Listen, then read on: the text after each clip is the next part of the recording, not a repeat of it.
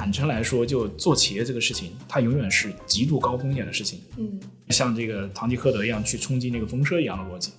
只有傻子才会去做这么高风险的事情。虽然投资人确实真金白银投进来了，对吧？但是创始人才是这个车的司机，我是司机，我肯定是最后跳车那一个。但是呢，如果说你投资人天天在后面拿把枪指着我说：“哎，你给我好好开啊！你要是不好好开，我小心我就开枪了。”这创始人会是什么心态呢？方向 盘给你，You can you are，对 吧？我真的有遇到过这样的场景。如果说我，就很极端的，哥们儿，方向盘你拿着。那我扔了，我方向盘我扔了，对吧？你你爱爱逼我就逼我，是，对吧？那投资人会慌的，其实就是说大家就变成一个零和游戏了，就不是说我把蛋糕做大的游戏，因为大家都希望你这个车确实是能开到美好的风景的，对吧？你这不大家是不希望这个一起车毁人亡的。离科技更近，让思考更深。大家好，欢迎来到开始连接 Link Star，我是极客公园的记者黎诗韵。这期我们来聊一聊创投圈的变化。今年以来，创投圈有一个话题被讨论得很热，那就是回购。回购是什么？可以理解为它是一种保护投资人权益的投资条款。当投资人决定投资时，他们往往面临一些风险，比如创始人自身可能会出问题，资本环境可能不好等等。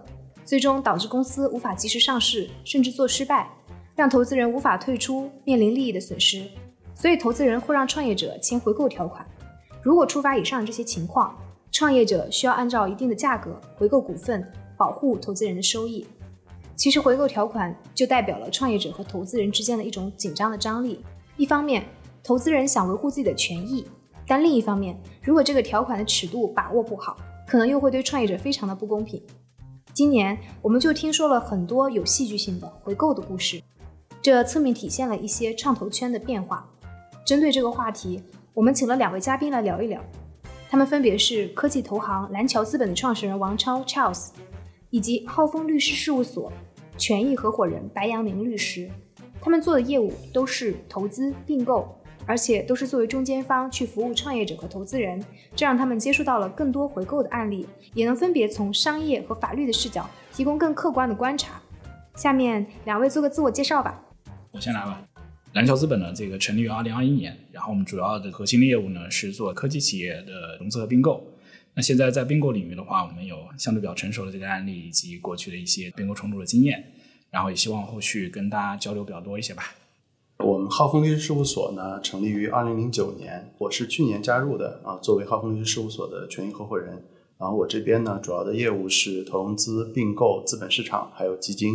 啊。然后我这边做过的投融资、并购，还有 IPO 的项目呢，合计也有上百例了，所以这方面的经验呢，也是可以跟大家分享的。就两位，今年我们看到了很多很有戏剧性的这种案例，包括年初郑刚和老罗的这个纷争。然后包括一些基金，他要求说，创始人如果你不签回购，我就不投你。所以想请两位就是从自己接触的这个案例来出发，看一下就是今年这个回购的现象有发生什么样新的变化。要不请 Charles 先聊一下。对，这个变化还挺多的，就是包括我之前知道的有一个投资人朋友，他在一周之内要处理可能大概六到七份的回购的协议。那这个回购协议呢，说实话，在过往其实大家在做做投资的时候，其实并不会。在最开始的时候，就会想到可能几年之后，大家要通过回购这种手段去完成自己的投资回报的获取。大部分人在最开始在投资的时候，都希望说，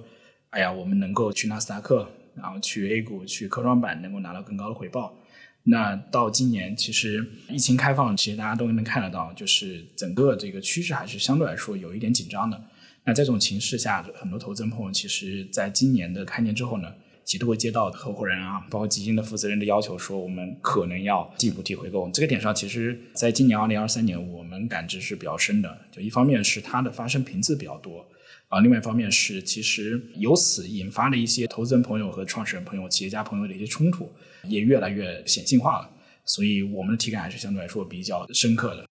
对，就是从我个人来看的话，可能当时创始人最早在签这份协议的时候呢。不会想着说啊，那哪一天我会真的会面临那投资的回购，所以一开始可能就给出去了很多的这些回购条款啊，可能有一些条款，这个创始人说我当时这个闭着眼睛就签了啊，也没想到这个有一天会长了牙齿回来再咬我啊。但是呢，我觉得确实就像 Charles 说的，那今年不仅是基金这一端啊，在承受挺大的这个包括合伙人啊，包括内控的一些压力啊，其实创始人这边啊，从各自的这个业务端啊，包括对于未来 IPO 的展望，比如说咱们现在的这个境外上市，那现在境外 IPO 的项目呢，确实也比之前少了很多。而 A 股的 IPO 呢，在退出端，最近证监会这边发布的一些文件啊，我们看到现在的 IPO 的过会的数量是在减少的，就过会的速度呢也在变慢，周期在变长。那所以在这样的一个行情下呢，那投资人肯定也要更多的去掂量一下，那我这个公司我是不是还要给他这么长的时间啊，让他去资本市场去 IPO，然后通过正常的渠道退出，对吧？那在这种逻辑下呢？那可能投资人面临的一个逻辑就是，那我是不是先能够尽量的去通过回购权拿回一些本金？在这个时间点回购突然变多，是不是其实意味着当时签的这个回购协议，在这个时间点它已经接近到期了？是这样的，其实我们可以看得到，在过去基金的这个层次啊，就是所谓的资金端，在过去其实我们经历过的是一个超级大泡沫期，很多基金也是因为这种大放水的背景，获得了很多的钱。那我们都知道，一六一七年，很多的原来大基金的这些大佬们啊，包括合伙人啊，一些比较领先的投资人朋友们，也出来去募集了自己的新生代的基金的投资人，做了一些非常好的尝试。那在今年的话，一般基金你也知道，就是人民币基金的周期可能短一点，可能三加二、五加二这种水平。那美元基金可能相对来说时间长一点。但其实，如果从二零一六年开始算起的话，加七年时间，其实到二零二三年，基本也接近第一次的 LP 的这个怎么说呢？沟通期了。我把它说的比较委婉啊，这个今年应该是 LP 向基金朋友们去要回报的时间点了。那如果在这个时间点上，大家都知道，刚刚白律师也介绍了，说整体的上市退出的渠道不是特别顺畅。那对于很多基金的朋友来讲，如果说想通过 IPO 的方式去退出的话，难度就比较高了。但 LP 肯定也会问，如果退不出去，你能做什么？那我现在基金已经到期了，那如果说沟通和协商的话，一般意义上都会加一加一嘛，就是往后再延一年。但这个情况是往后再延一年，难道整个市场就会发生特别大的变化吗？从我们观察来讲，这是一个慢速的一个市场，所以还是难度比较高的，所以才会出现说你刚刚提的非常对啊，就是到这个时间点，很多基金的朋友就面临到 LP 的质询，说你什么时候退出？啊，这个时间点也许回购啊，maybe perhaps 回购是。能够向 LP 交代的一种方式吧。但我们看到，其实，在很多的情况之下，投资人他是没有去发起回购的，这个比例是非常少的。这是不是意味着，就是发起回购对投资人来说，利益是不太能够得到保障的？可不可以就是请两位分析一下？我先从商业的角度，然后白律师从实践的角度去讨论一下。从商业上的角度来讲，就是我们一直得想清楚啊，就是说，比如你要做一个选择或者做一个动作，你这个动作究竟是为了什么？一定要想清楚这个最真实的一个东西。比如说，我之前遇到了有一些投资人朋友在提回购这个事情的时候，就发生了一种什么情况呢？就是你问他要什么，我说为什么你要提这个回购？然后老股东说，因为我们合伙人提了这个回购，或者因为我们的中后台老大提了要回购。那我再进一步问说，你有没有想过说，如果提了回购，比如说中后台老大或者合伙人的目标是要回款嘛，对不对？那原来可能我投一个亿，现在要按照回购利率百分之八每年，然后回来可能一个多亿的这个钱。你有没有想过，你能不能拿到这部分钱？比如公司账上是否有足额可供支付的这个回购的款？这是一点。第二点就是，如果你提回购，你是否能够拿到你那部分？比如说公司那边是否会给你？这才是真实的。就是很多的投资人在提回购的事情时候，没有想清楚究竟想要什么。当然，有些投资人想的比较清楚啊，比如说有些国资确实想的很清楚，他知道公司没有钱，他知道我拿不回那么多一个多亿的钱，但他要的是什么？他说的非常清楚，我要的就是那个判决的判决书。判决书，这个判决书到我的办公桌上，我所有的 KPI 和所有的职责都已经结束了，这是好事儿。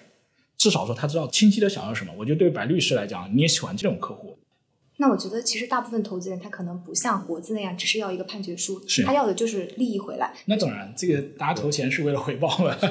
是吧？您可以分析一下，就是他们的利益到底能不能拿回来呢？就从商业的角度来说。从商业角度来讲，我觉得这个回购是一个很流程上是一个很长的这个复杂周期啊。一个企业里面最重要的是谁？当然股东很重要，但一个企业里面最重要的一定是实际控制人嘛。因为在中国做很多企业的时候，他的职业经理人团队没有像欧美那么的完善，他是需要创始人去做很多付出的。尤其是中国的很多的这个成长型的科技企业，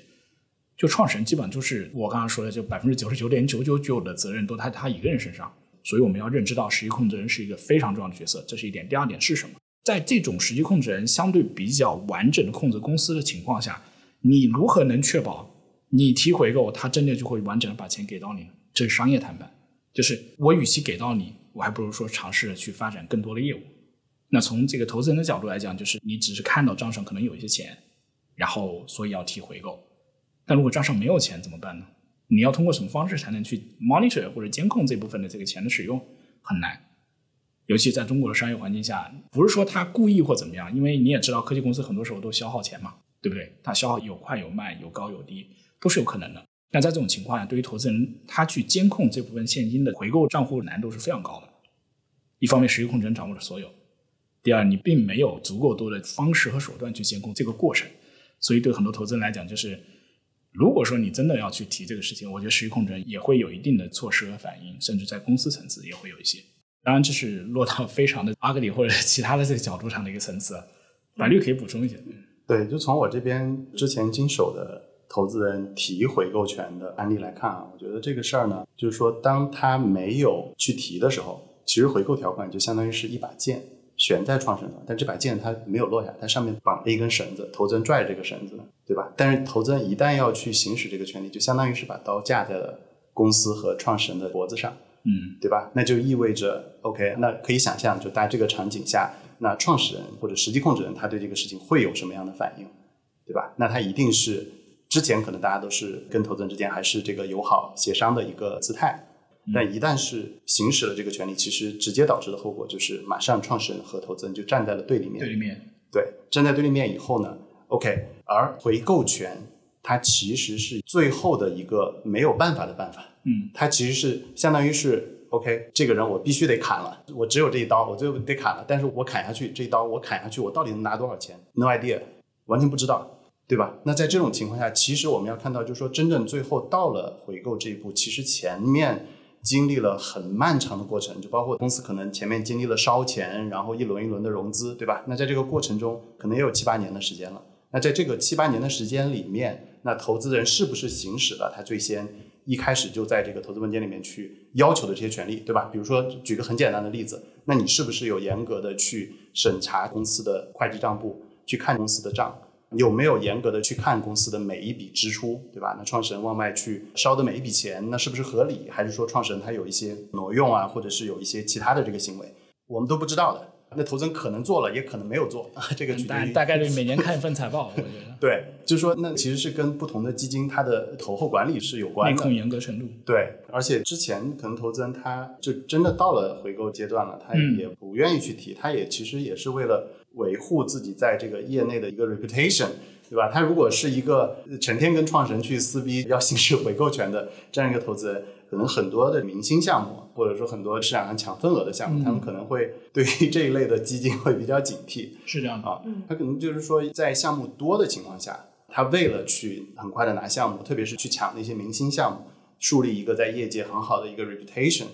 他不愿意去做这种看起来很 dirty、很 ugly 的一些事情啊。那但但是就是说，到了目前的很多人一起来分一个桃子的这个阶段了，OK。那可能一些很细致的工作就会被提上日程了，就包括这个回购权。嗯嗯嗯，我理解，就是回购权本来是用来保障投资人的权益嘛，但是在你们的这个分析中，可能它好像不能起到实质性的作用，就可能他并不知道这个公司还有没有钱，以及这个公司还愿不愿意把钱给他。我觉得人都是一样的，或者说咱把它当做一个投资，其实也是一种商业行为，很正常商业和生意的这种行为。如果钱在你手里面，你的 pocket 里面有大概四亿人民币。或者是一人民币吧，然后你消耗了一点点，现在投资人说我让你回购，你会很轻易的就把钱掏出来说啊，我给还你吗？你一定不会，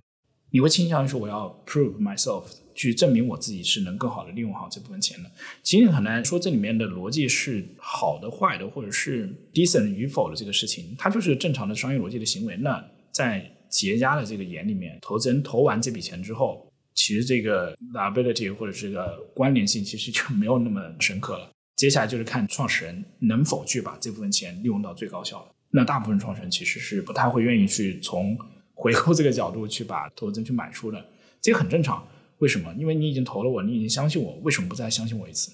仅仅考虑整个商业世界的实质情况来讲，最底线的这个商业的思考，你钱已经过去了，如何拿回来是一个相对比较难的事情。那这个还是一个法律的条款吗？可不可以请白律师从法律的角度去讲一下？就假设投资人他就是想要执行，那从法律意义上他拿回来的可能性有多大呢？我觉得要细分的话，可以分成三个方面去看。就是说，首先呢，在信息上，投资人在知情权上，他和公司的创始人或者是跟公司的团队就是不对称的。虽然说我们看着他手里拿着一把回购权的大刀，嗯对吧？他其实是弱势的，因为他不知道这一刀切下去，我到底能切到多少钱。有可能我这刀切下去，我一分钱拿不到，而且反而呢跟创始人完全闹掰了。这个公司可能以后真上市了是吧？对，就没有以后了，对吧？他在这公司的未来的这些权利就没有未来了，对吧？OK，然后有一些投资人可能觉得，哎，那你创始人也是回购义务人啊，创始人也是承担连带责任的呀，对吧？那我抓你创始人，但创始人他自己有多少钱，投资人也是不知道的呀，嗯，对吧？创始人他有可能有很多的资产，也有可能没有，有可能他自己也 all in 了，把自己所有的钱都用来做这个创业项目了。有可能他老婆离婚比较及时，对，是吧？对，也有可能，比如说通过一些其他的途径，对吧？这个钱可能已经不在他个人的名下了。因为商业世界，我觉得情况真的是千奇百怪的，就是在回购的这一些诉讼的案子里面，其实各种情况都会碰到。我还真的最近遇到过那个，就有投资机构请专业的侦探查创始人为什么要离婚这个事情。嗯，刚好马上要到回购期限了，他必须要查，因为法院应该是要追诉的，对吧？呃，就如果说能证明说你离婚的这种状态是在类似于追诉期内或者怎么样，可以被作为一个证据，那你那个离婚的财产分割是无效的。但这种就有点怎么说呢？大家都开始玩这个间谍游戏了，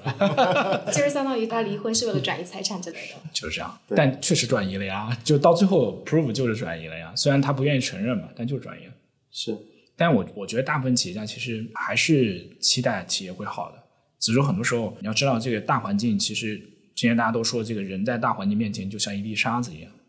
没有任何人能够控制大环境的改变。那大家都有美好的愿望，期待这个企业变得更好。绝大多数企业家真的是非常想自己的企业变成一个更牛的企业。开玩笑，大家在这个市场上去花那么多时间，没日没夜的干，其实并不是为了去通过离婚去分这点东西。我只是说去尊重整个市场环境的改变，去理解整个市场，理解彼此，理解商业环境里面所有的角色，每个人的决策的难度，也是我觉得很多的投资人朋友在跟我们在去做很多交易，在聊很多事情的时候，最后其实都是人性和大环境的这个博弈嘛。回购可能是他最后的博弈。是，因为我觉得，就是从法律的制度的设计上，对于回购的这一条呢，那我们最后只是戳破了一个泡沫，那我最后什么都得不到，嗯，是有可能的。因为根据咱们国家的，不管是司法判例也好，还是最高院出的审判会议纪要也好，还是咱们公司法规定的架构，那投资人要去行使这个回购权，他首先得满足几个条件。如果是用公司来承担回购责任的话，那 OK，在程序上你必须得履行减资程序，嗯对吧？那减资程序的话，那就是必须得编制公司的减资报告啊，就包括公司的这个资产负债表，对吧？然后呢，三十日内要通知债权人，然后呢还要发减资的公告，减资公告之后的四十五天，以及通知完了债权之后的三十天之后，公司才能去回购。我们先不论这一系列复杂的程序啊，嗯，光是减资这个事情，如果根据大部分的公司章程，没有三分之二以上股东的同意，是没有办法去执行的。嗯，但是我们很多投资人呢，他们在签投资条款的时候，他不会说我提前我就去把三分之二以上的股东的表决决议我就拿到，对吧？然后呢，到时候我直接把这个决议一拍啊，你必须减资，必须回购，对吧？没有投资人会这么干的。大股东是不会同意你去做一个减资的三分之二以上的减资决议的。首先，这个程序就没法启动。另一方面呢，根据公司法的一百六十六条，你这公司有没有利润呀？对吧？你要是没有利润，你怎么能向股东去做这个现金的分配呢？那这个又是第二个问题了。就即使是你签的那公司不是回购，对吧？公司可能给你现金补偿，即使是签的这样的条款，那也会面临一个审查，就是说那公司历史上是不是有利润，以及呢，你有了利润以后呢，是不是足以弥补公司历史上的亏损啊？那在这种情况下，你公司确实是有盈余、有利润，在这种情况下，你公司才能作为这个资金现金补偿的主体去向投资人去做补偿。对吧？嗯这个就是一个，不管是从程序上来讲，它是很漫长的；第二个呢，从行使的标准上来说，它也是一个很高的门槛的。所以很多投资人都会要求，那创始人对于回购款呢，要去承担一个个人连带责任。那在这种情况下，是不是我就一定能要得回来呢？嗯也不一定，对吧？连带责任的一个前提是什么呢？那我主债权人，主债权人是目标公司啊，是公司对吧？是被投公司主债权人的这个债务呢，我在法院或者在判决那边得到了支持以后呢，我才能去行使。主债权人都没在这个法院里面拿到生效的判决，那你作为一个连带责任，你要追我创始人是追不到的。那还有一种情况是什么呢？投资人我也不要求公司承担这个回购，在投资协议里面，我就是要求你创始人或者实际控制人来承担这个回购，对吧？这种情况下，仅仅在这种情况下，那 OK，法院是认的。但是 还有但是，那创始人一般的交易文件里面会要求什么呢？我的回购义务仅仅以我在公司的股权为限。我觉得这个条款其实大家都能理解，就是我创始人自己出来创业，对吧？我把我的全部的时间精力都搭进去了，我不可能让我自己的棺材本儿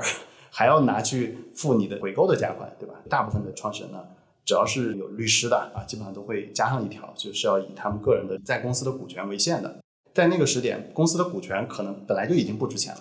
即使你能拿到这个创始人在公司的全部股权吧，那这个股权到时候到底值多少钱呢？我们不知道。是这样的。我总结一下，投资人如果去发起这个回购，我觉得还是挺虚幻的一件事情。可能因为信息的不对称也好，就是这个公司它可能是一个黑盒，你不知道你开的是西瓜还是说一个很小的东西。是。然后包括它的流程就是非常的复杂，非常的繁琐，最后可能在极少数的情况下，你才能拿到你的那点利益。所以可能很多的投资人他是不会选择真的发起回购这种方式，所以它的成功率我觉得还是非常非常低的。是成功率非常低，就是中国的这个条款看起来很吓人。就各种连带、各种回购、各种这么清算，巴拉巴拉，条款很吓人。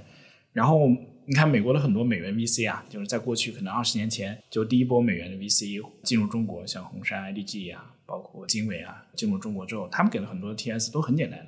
就是可能条款都很简单，甚至很多早期啊美元，当然现在大家都学坏了，早期很多美元其实啥也没有，对吧？就是一个很简单一个条款框架，也没有什么连带什么之类的。连带主要是后来很多双币啊、人民币啊开始要一些相对比较苛刻的东西了，因为他也知道在中国法律体系下，可能连带的个人身份证号多少多少多少填好，这样的话可能抓得住个人，你有房子、车子什么之类的可以去被执行。但看起来很苛刻的条款，其实背后代表的是一种很难执行的困境。无奈。对，但反而很多的这个在相对比较成熟的资本市场里面，像欧美的一些市场里面，大家其实可能看起来条款不是很严格。但其实有很强的这种执行的情况，但它也不会随便便执行，因为大家都期待说这个事情会变得更好嘛。但你可以看到，就是在欧美的很多市场环境，就是它可以忍耐你很多的小错误或怎么样，当然不要出现一个非常极端的这种本质性的错误。如果在本质性错误，在很多条款里面都会有规定的，而且通过各种诉讼是可以直接把你送进监狱的。但你可以很明显在很多案例里面看得到，即使在这么严格的中国的这个条款下。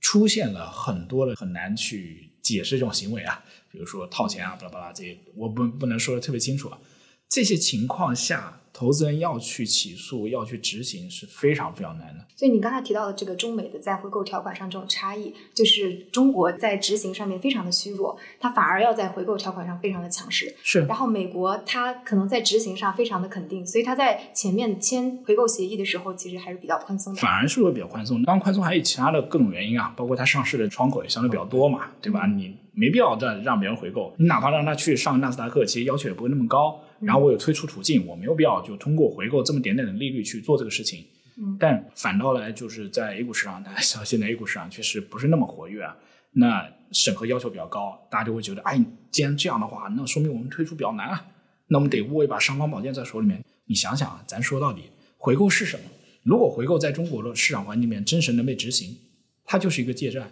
一个有期限的借债。而且利率还挺高的，现在理财利率也就平均利率应该三个点左右。对，你八个点的回购，这是一个我不说高利贷，我只说是一个还不错的一个收益率的债款，对吧？如果它真是能够被执行的话，对，你相当于说我投你一个亿，然后五年之后你一定要承诺我 QIPO 回购，回购里面有各种条款，比如说你不能跳伞，你不能去游泳，对吧？这种极限运动，这种情况它是个现象，它说明什么？说明大家已经变得极度保守和向内了。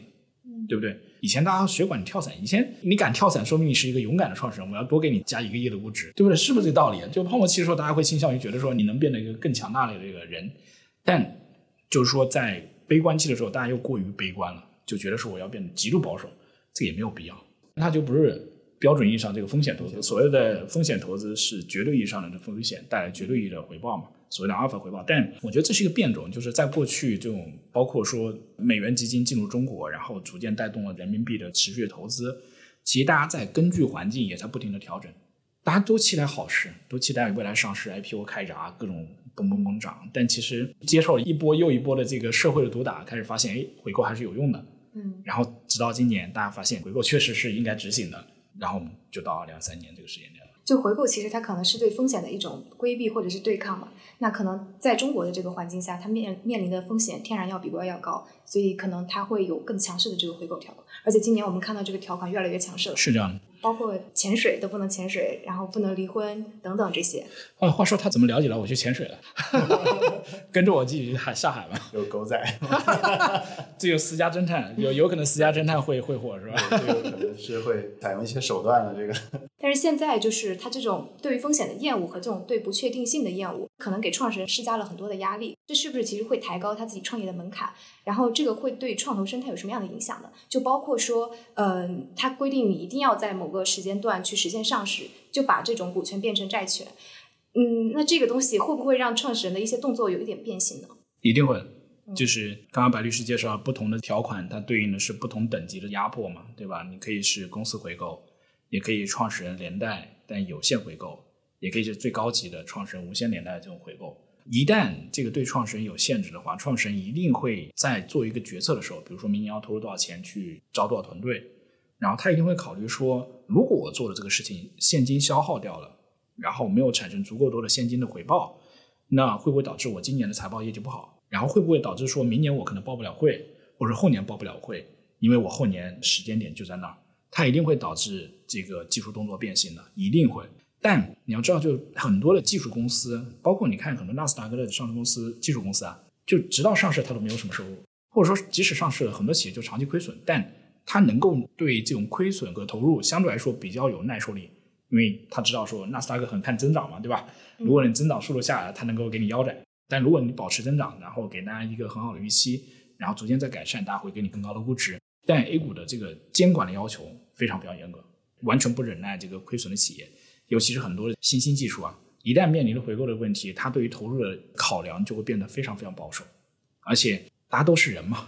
都会看到说，比如说明年就到那个回购点了，我该做什么准备？我觉得大家心里面也清楚嘛。人是预期的奴隶嘛，经济的这个周期大家都知道，但人处在经济周期里面的悲观的预期，其实会超过真实的这个情况的。就是在乐观的时候，大家会过分乐观；在悲观的时候，大家会过分悲观。嗯，就感觉从一个极端跳到另一个极端。是这样的，你上市是上不成，然后你就去回购，但是你发起这个剑之后，你其实跟创始人之间是非常激烈的冲撞，就你可能你也拿不到钱，然后创始人可能也被你吓得够呛。对，因为如果你极度悲观，创始人是 double 极度悲观，嗯对不对？然后创始人的防御的措辞就会很激烈，就是大家一起死的这种角度了，就是你害我，我也害你这个角度了。我觉得其实没有必要做到这么过分啊。其实聊来聊去，我觉得是大家都想退出，对吧？退出手法无外乎你要不真搞回购，要不然就去上市嘛，对不对？是否有可能有一些中间的这个阶段？嗯，大家能不能去协商一个方案出来？如果说你的回购要求是一点五亿，能不能回购七千万，也不错。嗯剩下的八千万或者是多少钱能够放到以后，期待这个企业或整个市场会有一个扭转，或者这个企业你留点钱在账户上让它好好发展，是不是可以？对，因为这里面还有很重要的一条，我们刚刚没有提到，链式反应链式反应，对，形成踩踏效应。一个人投资人回购，那其他投资人肯定也会出来参与。是被动的。为什么？因为每个公司都有自己的法务啊。嗯法务看什么？法务只看说条款是什么形。成了触发的条件。对，条款是只要有人提，我们有权跟着提。嗯那投钱的这个团队说，我还是蛮相信这个创始人能做出更多的东西的，但他也扛不住这个内部的压力了，因为内部的压力的视角是什么呢？账上还有钱，只要有人提了，我们也能拿到钱；我们不提，我们就拿不到钱。所以这里面就会陷入到一种刚刚说的这个链式反应，最后所有人在这种链式反应的情况下一起爆炸了，这公司肯定没了。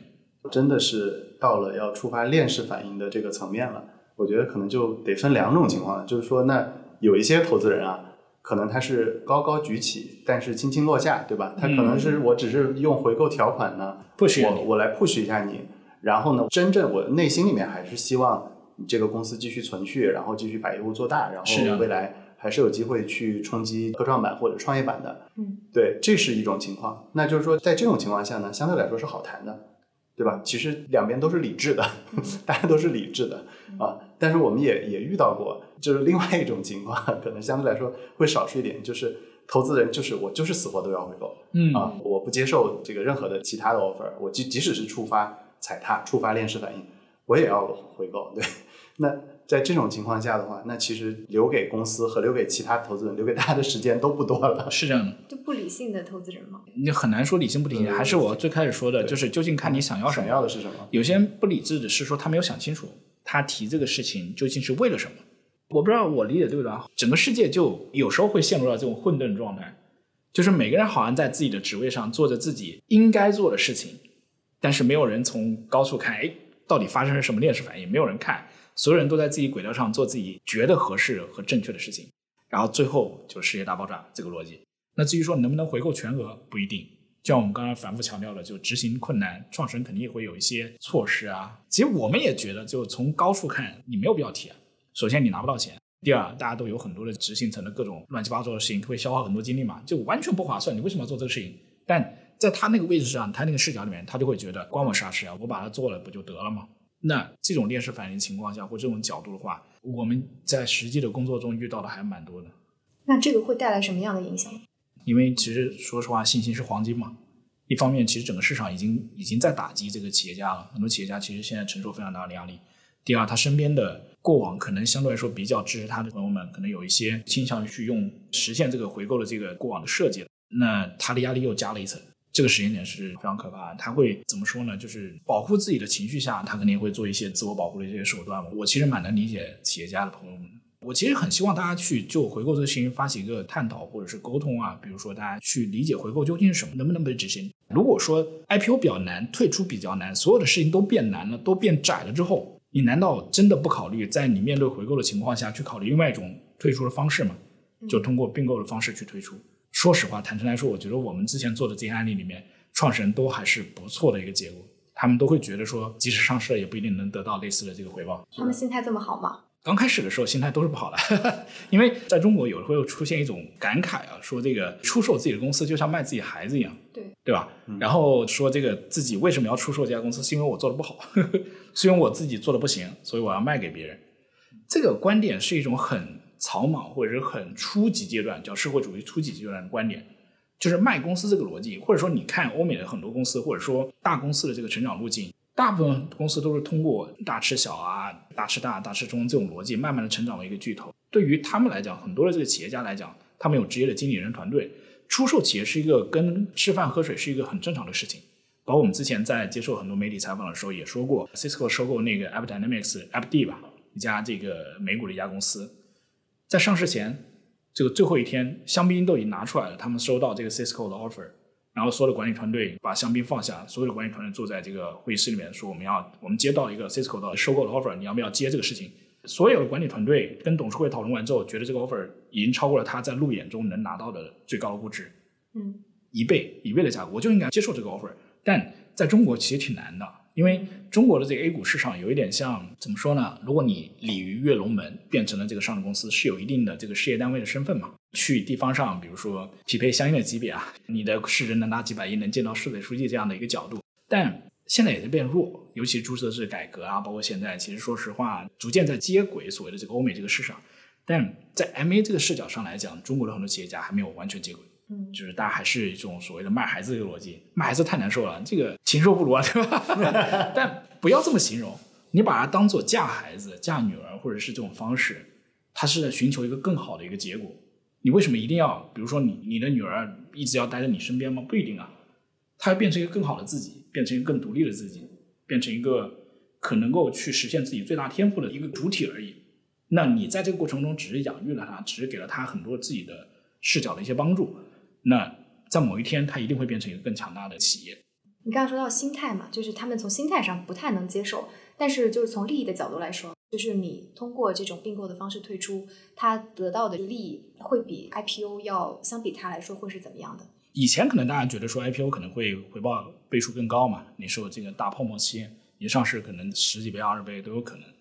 但现在倍数下来之后呢，其实很多企业家是不会做，比如说回购这个事情怎么解套，包括之前很多企业去港股上市嘛，它逻辑并不是为了获得更高的这个估值，很多企业真的就是为了解套，然后上了你就不能把我怎么样，但上了之后股价可能直接砍百分之九十，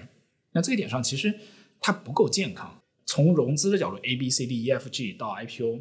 整个市场是这种波动的。就比如说现在新材料、新能源比较火嘛，但并购永远是一个相对来说比较中值的一个线。为什么？因为在泡沫期，很多的这个买方有钱；那在非泡沫期，很多卖方更愿意去出售自己公司的。包括我这个回购这个时间点，因为有回购这个条款，因为有这个套，很多创始人开始想说：哎，也许我能通过其他方式，MA 就是一个很好的这个解套的方式。也接着 Charles 刚刚提到的这一点说啊，就是很多创始人发现自己上市以后，每当自己要减持的时候，股价就先跌为敬。然后，对，因为其实市场对于创始人减持的这个行为会视为一个风向标，对吧？那创始人你要套现走人，说明你对公司的信心是不足的。那第二个呢，就是说大家也看到最近包括监管对于减持的 审慎的态度，对吧？违规减持不但要把这个股权退回去，那还有可能要面临高额的处罚，几千万的这个处罚，对吧？那其实就是说在国内的这个 IPO 市场啊，包括就是说那考虑到港股的估值和流动性的问题，那其实 IPO 的这个退出渠道是不是真的能给创始人带来高额的这个现金，其实是半个问号吧？啊，我觉得是半个问号。那就是说，在这个时点，其实相比于 IPO 呢，那 MA 其实就有很明显的优势了。至少我创始人能够第一笔我能拿到比较大的一个 package，然后呢，那后面的比如说我可能还能够继续的看着我的这个公司未来继续做大、继续做强，甚至我可能还在公司里面留有少部分的股份，包括你到底是拿现金还是拿股权，都是可以设计的，嗯，是非常灵活的。因为上市 IPO 的话，它有上市监管机构一系列的这个监管，包括对于你的这个锁定期，对吧？那国内的这个实控人三年的这个锁定期，还有减持的幅度、减持的速度，对吧？你是如果是董监高的话，那你你每年减持比例是不能超过百分之二十五的。就不仅是监管会盯着你，那这个市场上的这些散户、股民，甚至是你的竞争对手，都会盯着你。那这创始人的压力是继续在的，而且甚至是比你上市之前还要大的。但是你 MA 交易以后，创始人直接第一个是解套了，对吧？我我拿到钱了。第二个呢，我不需要承担后面这么多的这个监管的压力，以及舆论的压力。嗯，对。对，您刚刚讲到就是这 MA 相较于 IPO 的这个好处嘛。那从实际情况来说的话，就你们接触到的创始人真的是通过 MA 去回购解套的这个案例，有没有在变多？哦，我听感是变多的。首先从前端现象来讲，为什么我们讨论回购？是因为我们接到了很多很多的这个咨询，都是关于这个事要怎么办，就是很朴素嘛，这个事要怎么办？大家都过来问这个事情能不能回购这个事情。那很多投资朋友说这个执行是否可以？因为大家都是说实话，都是中国资本市场或者说中国的 VC，其实发展到现在也就二十年上下。在早期的时候，很多美元基金说实话也没有要求很严格的条款。但你看，伴随人民币的基金、双币的基金，大家在逐渐的募资、在投资的时候，很多企业家真正的去开始 set up 公司，可能在一三一四年，然后做起业务可能在一五一六年，那个时间点刚好契合所谓的这一大波的这个泡沫，然后到现在面临回购，大家都是大姑娘上轿头一回，真的是头一回。这个点上来讲，其实很多创始人可能融到 A B C D E F G，可能已经融到 G 轮，他都不知道说，如果说面对回购，我应该怎么去做这个事情，他都不知道，因为他的预期一直到 IPO 这个角度。那另外一个角度来讲，他面对回购更就不知道说这个事情，我该怎么样去通过 MA 这种方式去解套或者怎么样。其实所谓的解套，它一方面是说创始人直接退出，嗯，第二就是从另外一个逻辑上来讲，为什么股东会提回购？他没有信心，嗯，如果他有信心，觉得你确实能够回转，确实能够去朝另外角度去走，它很难会去提这个回购的手段的。所以这个并购可能就是中间的这个解决的方案。绝对是，绝对是，也是我们现在比较 pro 或者说相对来说比较熟练的一个操作。很多创始人其实不了解。对，因为其实我觉得第一个就是可能创始人确实是第一次遇到这个场景，就是说被触发回购权，然后我现在要去考虑，那我接下来是短平快的，对吧？我其实通过 b s p a c 的方式，对吧？我也我也把自己先折腾到港股或者美股，然后去避免这个回购。因为我觉得创始人可能之前也没想过一个成本的问题，就是说，那我现在要赶鸭子上架的去上市。这里面会有付出多少中介机构的成本，对吧？这个其实是非常大的，包括券商、审计师、律师，对吧？还有各个地方的这些中介机构的钱，境内外的。而且最后失败了，那个钱是固定的，还是收不回来的。对，收不回来，那成本收不回来了。对，就是说，在现在这个现金流都在收紧的这样的一个态势下，就是说，MA 其实是一个相对来说就比前面的这个境内境外其实更经济、更省钱、更绿色环保的一个方式。那如果他们要就是发起这种并购的话，他们可能会面临的难点是什么样呢？因为可能也不是所有的企业都能够通过这种方式来实现退出。对，当然 这个并不是所有的企业都适合通过 M A 这种方式或者出售或者是合并这种方式去完成这个资本化的这个动作嘛。我们其实不害怕一个企业特别优秀，当然优秀的企业上市嘛，我也不害怕一个企业特别弱，因为它自然会被淘汰。我们其实，在做业务过程中，最害怕一个企业没有价值或变得平庸。一个平庸的企业其实没有价值，因为它好像哪一点上都不错，但又没有哪一点特别突出。所以这点上，其实我也没有说这个很多的企业或者所有的企业都适合做 MA。我们在选择标的的过程中，包括说这跟创始人接触过程中，我们都反复会提到说，一个适合出售企业或者适合去变成一个更好的企业的，它一定是有价值和有自己独特的特色和差异化定位的。你包括很多在美股很多的公司啊。甚至包括现在不是科学家创业比较热嘛，很多科学家、教授啊，包括这个院士啊，都在出来创业嘛。但在这个过程中，就是很多院士其实他也不会做商业化，那他只是从零到一把这个事情做到了，这个也挺重要的。你的技术只要能达到一定的水平，就是有价值的一家公司。那美国很多生物制药企业啥也没有啊，就是做了一个方案，做了一个东西出来，然后就出售给了一家大制药厂。制药厂能够去把这部分的技术专利能够发挥到最大化，因为它有渠道，它有自己的落地工厂。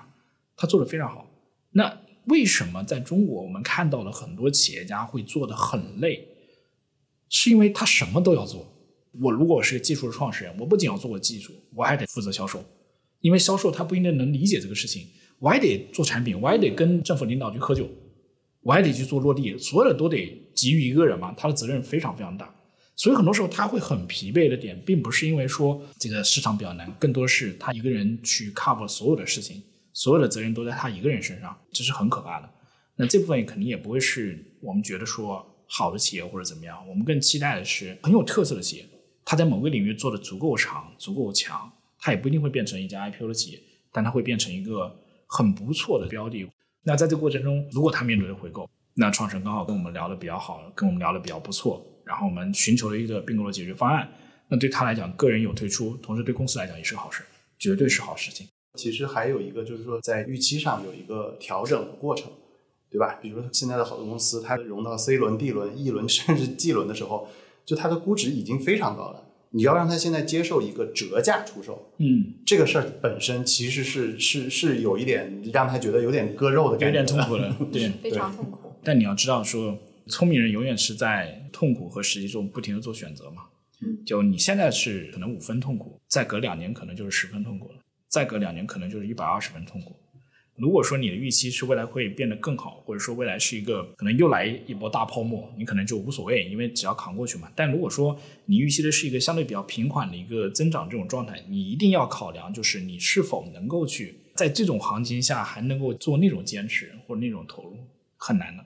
所以回购是一个底线，就往前再踏一两步，也许就是一个更好的天地了。你们刚刚提到的这个泡沫。呃，我就很好奇，因为你们两位都是在两年前左右出来创业，泡沫之子，就你们当时是有看到这个市场环境在发生一些变化，觉得这可能会是你们未来的一个机遇吗？我发现的变化是大家的费率在下降，就是单纯从融资角度会看很多的这个信号啊。就从融资的角度来讲，我发现大家开始融资之前不是报各个点数嘛，比如 successful fee 大概在可能三个点、四个点、两个点这种报法。我在二一年的时候，其实已经看到有人报零点五了，而且全是非独家的这种方式去做这种交易。那个时候见我就很困惑，我就问了很多的这个行业里面，就为什么要这么报？大家的反馈都是一样的，因为创始人不愿意给更多了。这个其实是很明显的信号，就是你的客户不愿意给更多，说明你的价值点没有那么高了。所以在二一年的时候，其实那时候我们出来做了第一单这个全现金的出售之后呢，我们就发现，其实我们这个解决方案得到了很多创始人非常正面的反馈，包括很多基金的朋友，因为大家都要退出嘛，很正常。就是如果你要能帮我更快的 IPO，我也肯定愿意跟你付更高的价格嘛。那对我们来讲，其实就能很明显感觉到，投资人朋友、企业家朋友在逐渐的对这块的需求变得越来越多。那在我们的视角里面，我觉得从二一年到二三年，我觉得虽然疫情期间变化比较大，但整个市场逻辑没有太大的改变，一直在逐渐向着我们过去在创业初始带团队出来的那个时间点的初始的判断逻辑，在往那个方向在走。对，其实对于我来说，我跟 Charles 的体感是类似的，就是呃，因为从二二年下半年开始吧，我觉得包括像再再早一点，二二年初的时候，其实就是整个的 VCPE 市场就在开始项目变少。对律所而言的话，其实大家的成本就都在不停的压缩压缩，然后这个收费的费率也也在拼命的压缩，为了去抢这个好的项目嘛。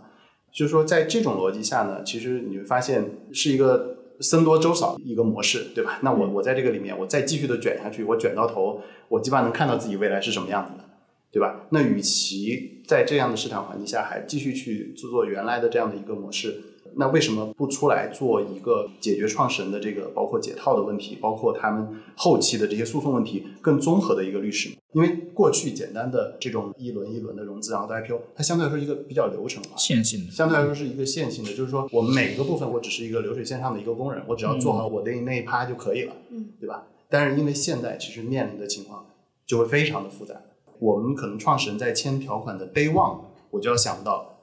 某一天有可能真的会变成我头上的一把刀，对吧？那这种情况下我怎么办？嗯，对吧？那作为基金的话，我得想着我手里拿的这把剑是不是一把尚方宝剑，还是说我拿的只是一把木剑？就是说，从 day one 开始就需要从诉讼、IPO、并购这些角度去考虑我们协议里面的每一个条款，包括我前面提到的，就是说它可能在基金存续期间怎么去管理这个项目，对吧？我怎么去做好我投资人该做的事情？去行使我的知情权，去行使我的检查权，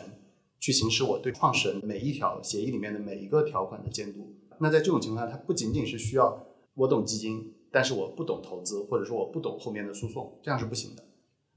我懂并购，但是我不懂前面的基金的这一套逻辑，也是不行的。白绿是要变成一个变形金刚啊，是吧？某种程度上，你们做的事情现在其实还是跟这一波的这个浪潮比较的，能够接住这波的浪潮。你刚才提到那个泡沫期嘛，一轮一轮那个越来越高的估值，过去的投资的历史可能是这样子的，是会不会对他们现在就无论是投资人来说，还是创始人来说，去接受这样理性的一个选择？其实是会有一些影响，会让他们更难去接受。叫叫反人性嘛，对吧？嗯，其实很反人性。其实投资人朋友们，大家都在说泡沫期乐观的时候，都说投资是反人性的。我已经在反人性在做投资了，大家要相信我们的判断是对的。但真正到这个时候反人性的时候，该反人性的时候，大家开始退缩了。很多时候觉得，哎，也没有必要嘛，就大家还是按照最后的这个估值回购可能会更好一些。那接受一个 down run 或者接受一个折价或者接受一个方案，大家可能会觉得更痛苦一些。那这个时间点可能就是一个 trade off 吧，我觉得是一个短期和长期的 trade off。你觉得他会对他自己过去的泡沫期有什么样的思考吗？这个不好说，就是其实你想想，在过去的这个投资的时候啊，泡沫期投资的时候，我一直在想象一个场景，因为也跟很多投资人朋友大家在聊天的时候，都会想象过去怎么投资的，就大家都会讲很多故事逻辑啊什么啊，我以前看好这个方向，所以它后来起来了。但回到最真实那个本质的角度，就想象在一个会议室里面，IC members 大家坐在一起，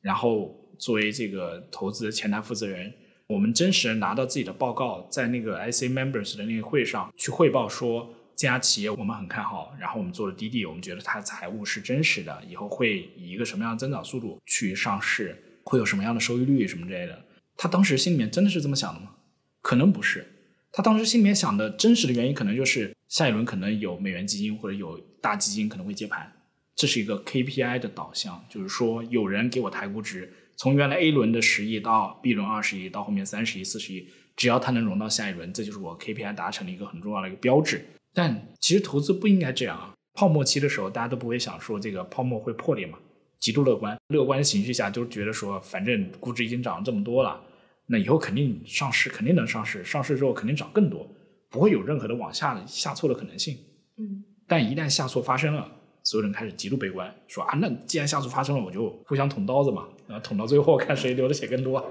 对吧？就他们第一次开始仔细的去思考退出这个问题，其实是第一次。嗯，所以真正到这个潮水退去之后，大家才开始真实面对说怎么样去退出这个问题。我觉得不算晚。经历过上一轮周期的创始人，嗯。和这一轮正在这一轮周期的创始人是不一样的 就是对于这个自己账上的现金的保守程度是真的是不一样的，不一样，不一样，完全不一样。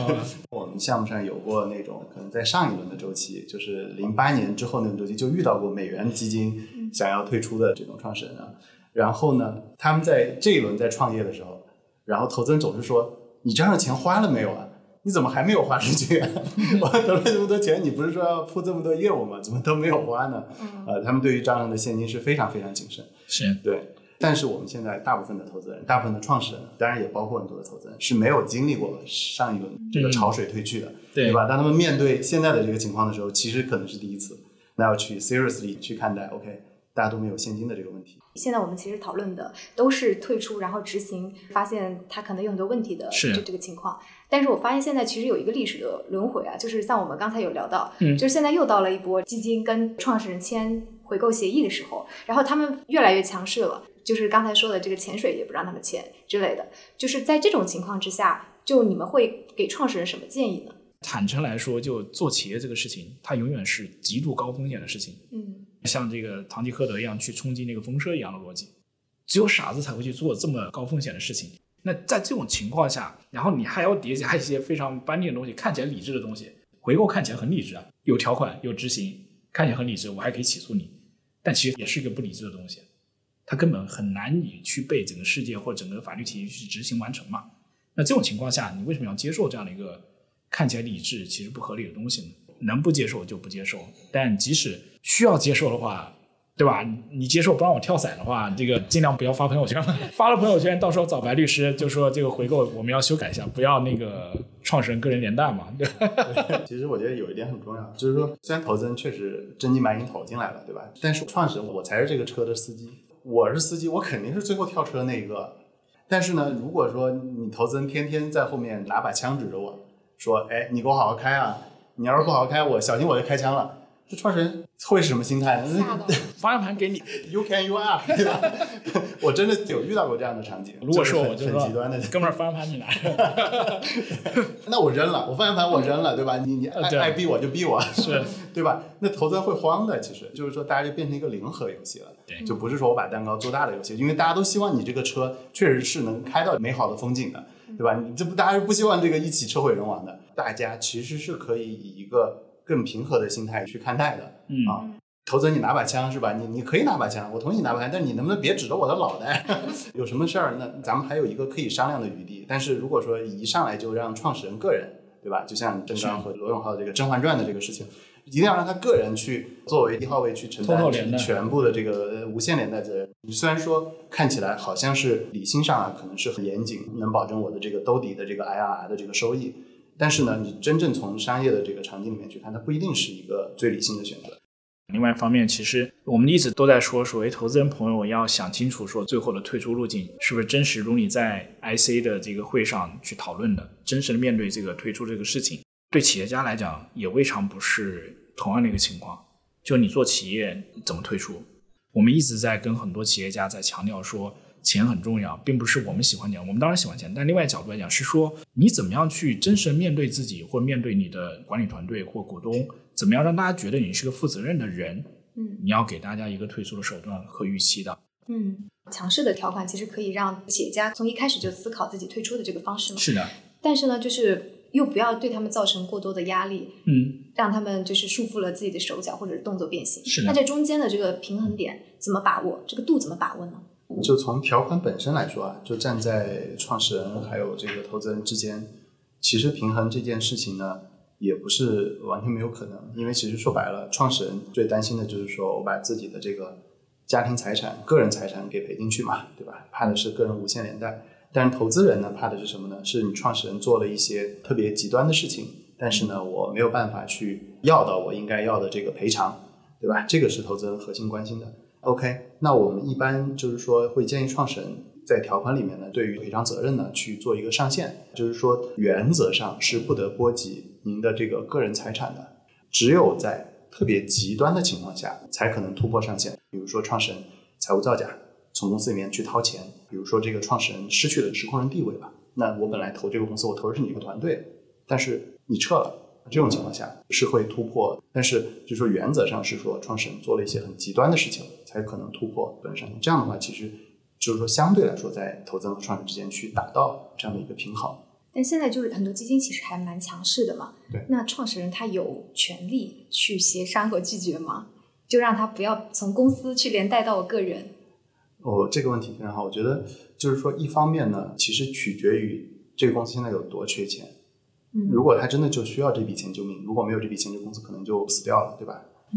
那再极端的条款，他可能也会去接。这个其实还是取决于大家双方博弈的这个你强我弱啊这个程度，以及呢，就是说他们在选择专业机构的时候，可以去协助创始人或者协助投资人啊去进行谈判，在不把这个交易谈崩的这个前提下，然后呢，尽量的去帮创始人或者是帮基金去争取到更多的这个权益。嗯，当然这个是建立在有理有据的这个情况下。我们刚才聊了一些创始人在面对这么强势的回购条款的时候，他应该注意的事情。但实际上呢，已经有一些真实的教训了。比如呢，最近蓝城兄弟的创始人耿乐，他的事情就比较引人关注。大概是他在二零二零年推动蓝城兄弟上市的时候，签了一份非常强势的回购条款。这个条款规定，如果他的上市的股价不及预期的话，耿乐他个人就要去回购这些股份。其实他就是相当于签了一个个人无限连带。带来的后果是，蓝城兄弟上市之后，它的股价真的不及预期。那个时候，耿乐就没有钱去还这些投资人，因为他不能卖自己的股份嘛，他只能私有化自己的股份。最后的结果就是，他不得不离开了这家他自己创立的公司，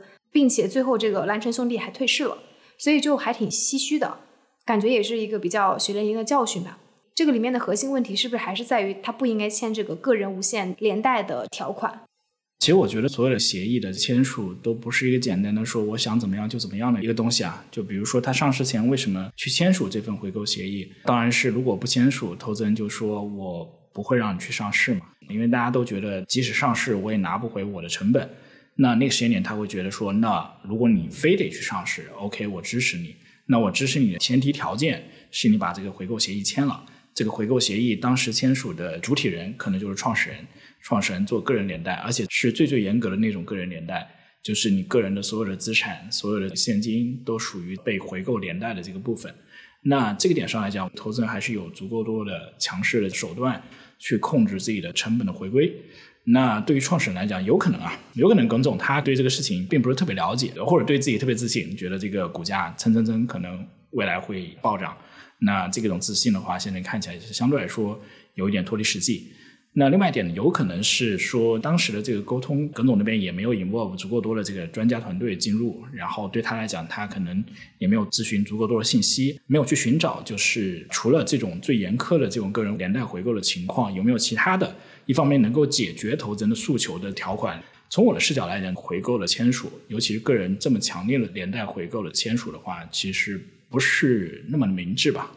所以这个问题里面比较核心的还是说你不应该签个人连带。是的，这是最核心的，这是最底线的。除非公司遇到了确实比较大的困难，你确实非常需要这笔钱，否则个人连带回购你就可以把它直接当成债权就可以了。嗯，个人无限连带的债权。那你觉得如果回到就是两年前那个时间点，觉得这个耿乐他有选择的权利吗？从网上搜集到一些信息，包括咨询的一些朋友的信息来看，他应该是有很多这个可选的方式，只不过当时可能他对上市有点觉得比较渴望。那如果每个人都要为自己的这个判断和选择去付出代价嘛？耿总是一个很厉害的这个创始人，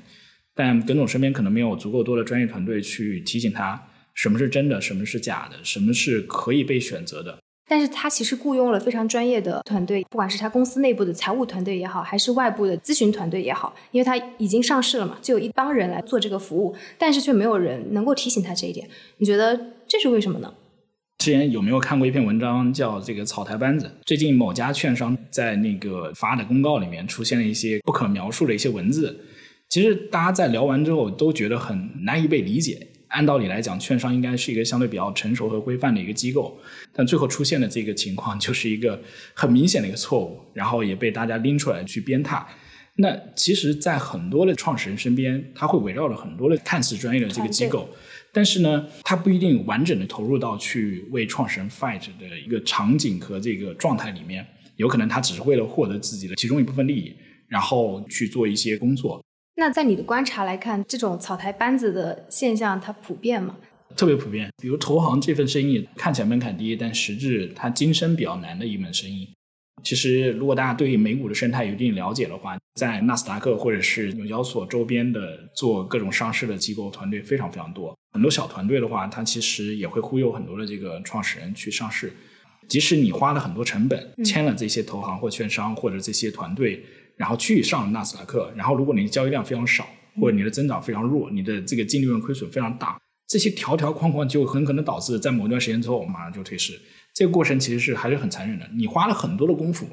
去规范，嗯，然后钱已经支付出去了，他只需要赚你那部分钱，那部分所谓的上市的费用。至于说你以后发展怎么样，你以后会不会被退市这个事情，他不会提前告诉你。但很多创始人其实就不知道嘛。很多创始人在面对很多所谓的资本市场的一些团队的时候，其实还是缺乏一些辨别能力的。嗯，那可以提一个建议，就是让创始人他怎么样去甄别这样的草台班子，或者是怎么样让他意识到这个班子它不是一个草台班子。聪明的企业家一定要问足够多的聪明的问题，足够多的丰富的有挑战性的问题，嗯让你对面的合作伙伴或你的供应商去回答这些问题。回答问题的过程，它必须是一个有逻辑且落地的过程。聪明的企业家一定能分辨得出来的。我遇到过这么多创始人，没有一个创始人是笨的，只不过很多创始人是因为在某种环节下、某种情绪下，突然间可能就冲动了。所以在目前这种环境，最好最好就是要谨慎去做选择，谨慎去做沟通，然后谨慎去做解决方案，不要去 rush 做一个决定。好像最后这个事儿还得靠企业家自己。这不是整个世界的运行逻辑吗？坦诚来说，初始的这些创始人其实是承担了百分之九十九点九九的风险，这个风险是你无法转嫁，你就得去承担这部分的风险，包括耿总，他承担这部分风险，只不过当时可能没有那么的完整去思考整个逻辑和最后可能达到的结果。像我们以前在二级市场做并购重组的时候，上市公司是很明显，董事长是非常非常成熟的，他对于很多资本市场运作非常了解。嗯，但这种成熟，他是经历过很多的这个挫折和折磨了。就上市是一个非常大的一个折磨的过程。那其实再回到一级市场的话，我们观察到很多创始人其实没有关系，不要觉得就是现在的自己好像很 junior，觉得很多事情不理解，没有关系，大家都是这么过来的。最核心的还是企业家真的要坚强，千折不挠。就是不管出现了什么问题，可以咨询专家团队，可以去做很多的这个方案的选择，但你一定要最后来依赖你自己的理智和你自己的判断。那说到这个回购的案例，其实比较火的也有正刚向罗永浩发起回购这件事情。大概呢，就是在年初的时候，紫辉创投的投资人郑刚他说罗永浩不是很仁义，所以他要坚决的向罗永浩发起这个回购。在这个案子里面，是不是这个罗永浩他也是签了个人无限回购的呢？就怎么理解这个案子？是不是这个问题啊？就是很难回答，因为我没有看到它完整的这个 SPA 和所有的交易文件，我们只能简简单单分析大方向的东西啊。就在我们录这期播客的时候啊，正刚的这个紫辉创投，它的十二个主体已经向这个罗永浩发起了这个仲裁的申请，还获得了受理，就感觉他已经坚决要去发起这个回购了。我看有些新闻的报道也说，罗总这一方就提到说，如果你去谈感情，然后就一千五百万我还你；然后如果你要谈的生意，公司公办，这一千五百万你就找锤子科技。什么意思呢？就是如果你找锤子科技，那可能钱就没有了。你想想这里面的逻辑是什么？逻辑是说锤子科技已经没了，对吧？嗯已经被收购了，部分资产被收购了，然后你现在去找锤子科技肯定是找不到的，对不对？对他没有能力去还你的款。那很有可能就是罗永浩在这个事情上，其实已经通过自己的律师团队和交易团队，已经去分析了所有的这个条款，已经知道了说你单纯的去通过这种方式去发起回购或提起仲裁申请，可能无法去认得到我个人的这种财产，所以他才提出来说，如果你找我谈感情，我就还你一千五百万。嗯，就你刚才描述，其实可能罗永浩并没有签个人无限连带。我的判断应该是没有。我刚才说，企业家都是绝顶聪明的，就是如果不聪明的企业家，他不会去管这么多人去做这个生意的。那你觉得从投资人郑刚的视角去看，在这个案子里面，郑刚他想要的是什么呢？我很少在这个层次去评价投资人，就是我觉得这个郑刚总肯定有他的理由，就是尤其是在这个时间点去做这个事情，大家都是现在这种行情不好嘛。其实这个话我不知道能不能说啊，就是很多的这个谈判跟交易是很类似的，就是谈判的过程可能是很直接的协议的这种谈判，也有可能是盘外的一些谈判。就是对于罗总来讲，有没有可能郑总有一些额外的这个需求，对吧？比如说这个他确实要回款，那回款是否是回一千五百万，亦或者是回其他的这个份额都有可能。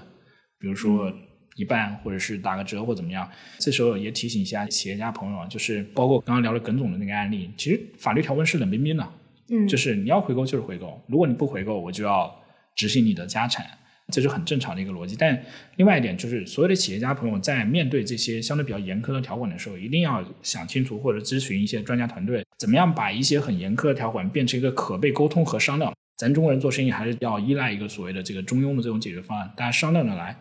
我觉得这个事情其实很难去完全意义上就是一分一毫的去做这个事情。那郑刚总呢，如果想通过这种方式去逼迫，有可能。就按协议来说，他可能是拿不到那个一千五百万，但是有可能通过这样把这个事儿给闹大的方式，他也许能获得一些其他的利益。这就是谈判，嗯这个很荒谬意义上的一个谈判的过程。那你预测一下，就是他们这个事情最后可能会走向一个什么样的结局？这个很难预测啊。如果从协议上能够去连带个人，我觉得应该不会去发生这么公众意义上的这些信息，对吧？因为你可以完全直接去走诉讼流程就可以。但大部分时候，其实出现这种情况，都是因为协议无法完整覆盖，或者无法去直接 link 到个人。我觉得罗总其实是一个很聪明的人，毕竟也之前做过很多公司嘛。还是那句话，就是大家可能被坑的多了，大家聊的多了，其实也就熟练了。